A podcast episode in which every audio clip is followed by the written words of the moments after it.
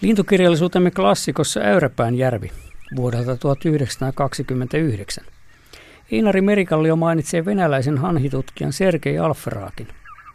Alferaaki näki Äyräpään järvellä reilut sata vuotta sitten tuhansittain laulujoutsenia, yhden Suomen viimeisistä suurparvista. Alferaakin nimi kummitteli mielessäni, kun koulupoikana luin Karjalan menetetystä lintuparatiisista. Vuosikymmeniä myöhemmin löysin vihdoin Alferaakin klassikkoteoksen Venäjän hanhista – Kuusi Rassi vuodelta 1904. Yksi mielenkiintoisimmista kuvauksista kirjassa koskee lajia, jonka latinalainen nimi oli Anser finmarkkicus, siis ruijanhanhi. Alferaaki mainitsee sen pesivän yleisenä Lapista itään pitkin Venäjän tunraa. Hän kertoo ruijanhanhen lentävän suurina muuttoparvina kaikkialla Suomessa. Nykyisin tämän metsähanen sukulaisen, mutta paljon pienemmän. Valkootsaisen hanhelajin nimenä on kiljuhanhi – Anser erytroppus. Suomalaisen nimensä se on saanut kimeästi kilkattavasta äänestään. Kiljuhanhen kannanromahduksen nopeus hämmäsyttää.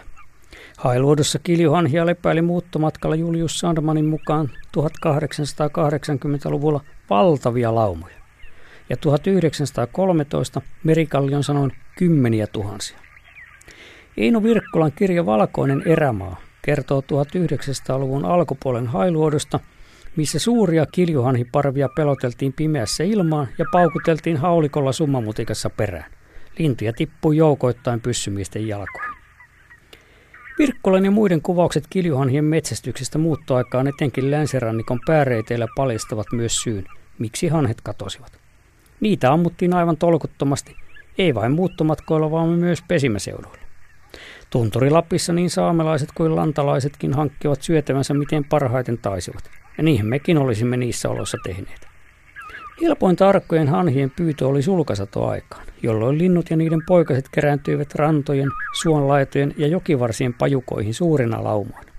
Koirien avulla siipisulkansa pudottaneet lentokyvyttömät hanhet haettiin esille ja ajettiin sellaisiin sopukoihin, mistä ne saatiin kiinni. Tämä sulkasato eli sattashanhien joukkopyynti tiesi roimaa lovea syysmuuttoon asti selviytyvien hanhien ja samalla seuraavana keväänä palukykyisten lintujen laumoihin. Hanhenpoikia otettiin kiinni elävinäkin. Näitä aljoiksi sanottuja kasvattihanhia lihotettiin asuinkentillä, kunnes niissä oli syksymällä enemmän syötävää. Tuhansien kiljuhanhien pesimäkanta romahti 1900-luvun puolivälin kahta puolta vain muutamiin satoihin eikä 80-luvulla ollut jäljellä kuin kymmeniä pareja. Silloin Suomessa ja Skandinaviassa oli jo havahduttu hanhien ahdinkoon. Viimeisiä pesimäpareja etsittiin pohjoisimmasta Suomesta maailman luonnonsäätiön WWFn kiljuhanhityöryhmän johdolla.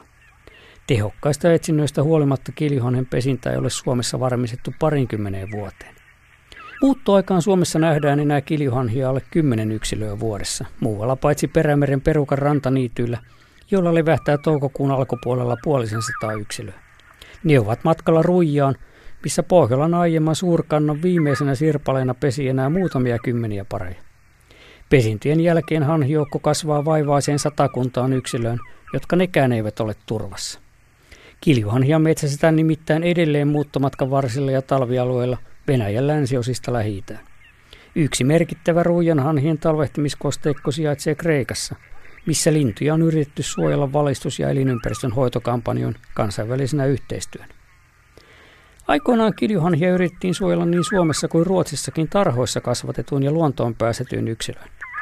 Tarhakanta paljastui kuitenkin perinnöllisesti erilaiseksi kuin alkuperäiskanta, eivätkä kesyntyneet linnut säilyneet luonnossa hengissä.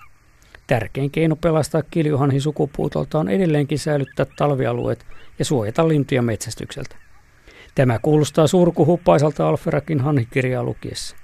Häntä harmitti, kun ei tuntenut kiljuhanhien muuttoreittejä kunnolla. Siksi hän vetosi metsästäjiin, että nämä ottaisivat ornitologeja ja ampuisivat paljon hanhia eri puolilla Venäjää, johon Suomikin silloin kuului.